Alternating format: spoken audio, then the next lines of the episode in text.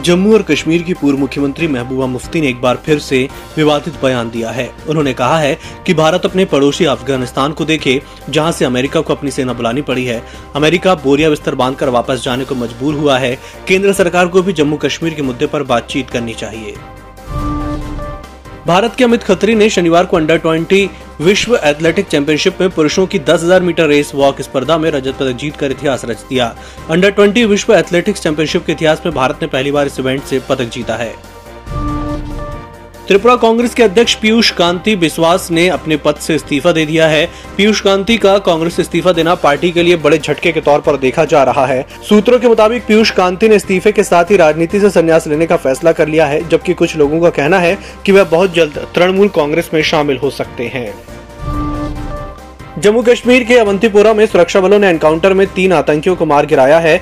नागबेरन त्राल इलाके के जंगलों में हुई मुठभेड़ में जैश मोहम्मद के तीनों दहशतगर्द मारे गए। इनके पास से दो ए के राइफल, एक एस बरामद हुए हैं।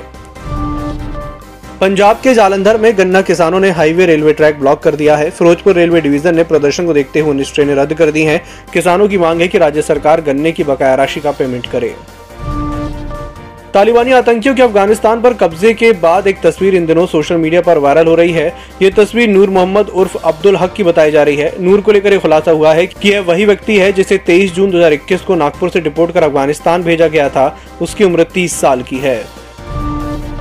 सुप्रीम कोर्ट के गेट के बाहर बीते 16 अगस्त को खुद को आग लगाने वाले व्यक्ति की मौत हो गई है। इसने और एक महिला ने कोर्ट के गेट नंबर डी के बाहर आत्मदाह किया था। महिला का इलाज अभी जारी है।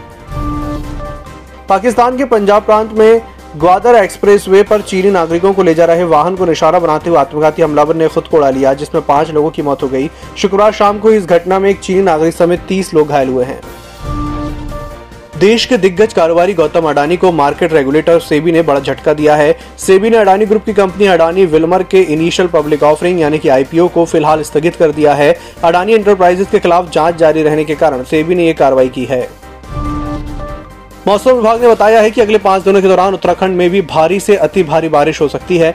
वहीं 21 अगस्त को हिमाचल प्रदेश और पश्चिमी उत्तर प्रदेश में भारी बारिश की आशंका है। हरियाणा, चंडीगढ़, पंजाब और पूर्वी राजस्थान में अगले दो दिन तक अच्छी बारिश की संभावना है।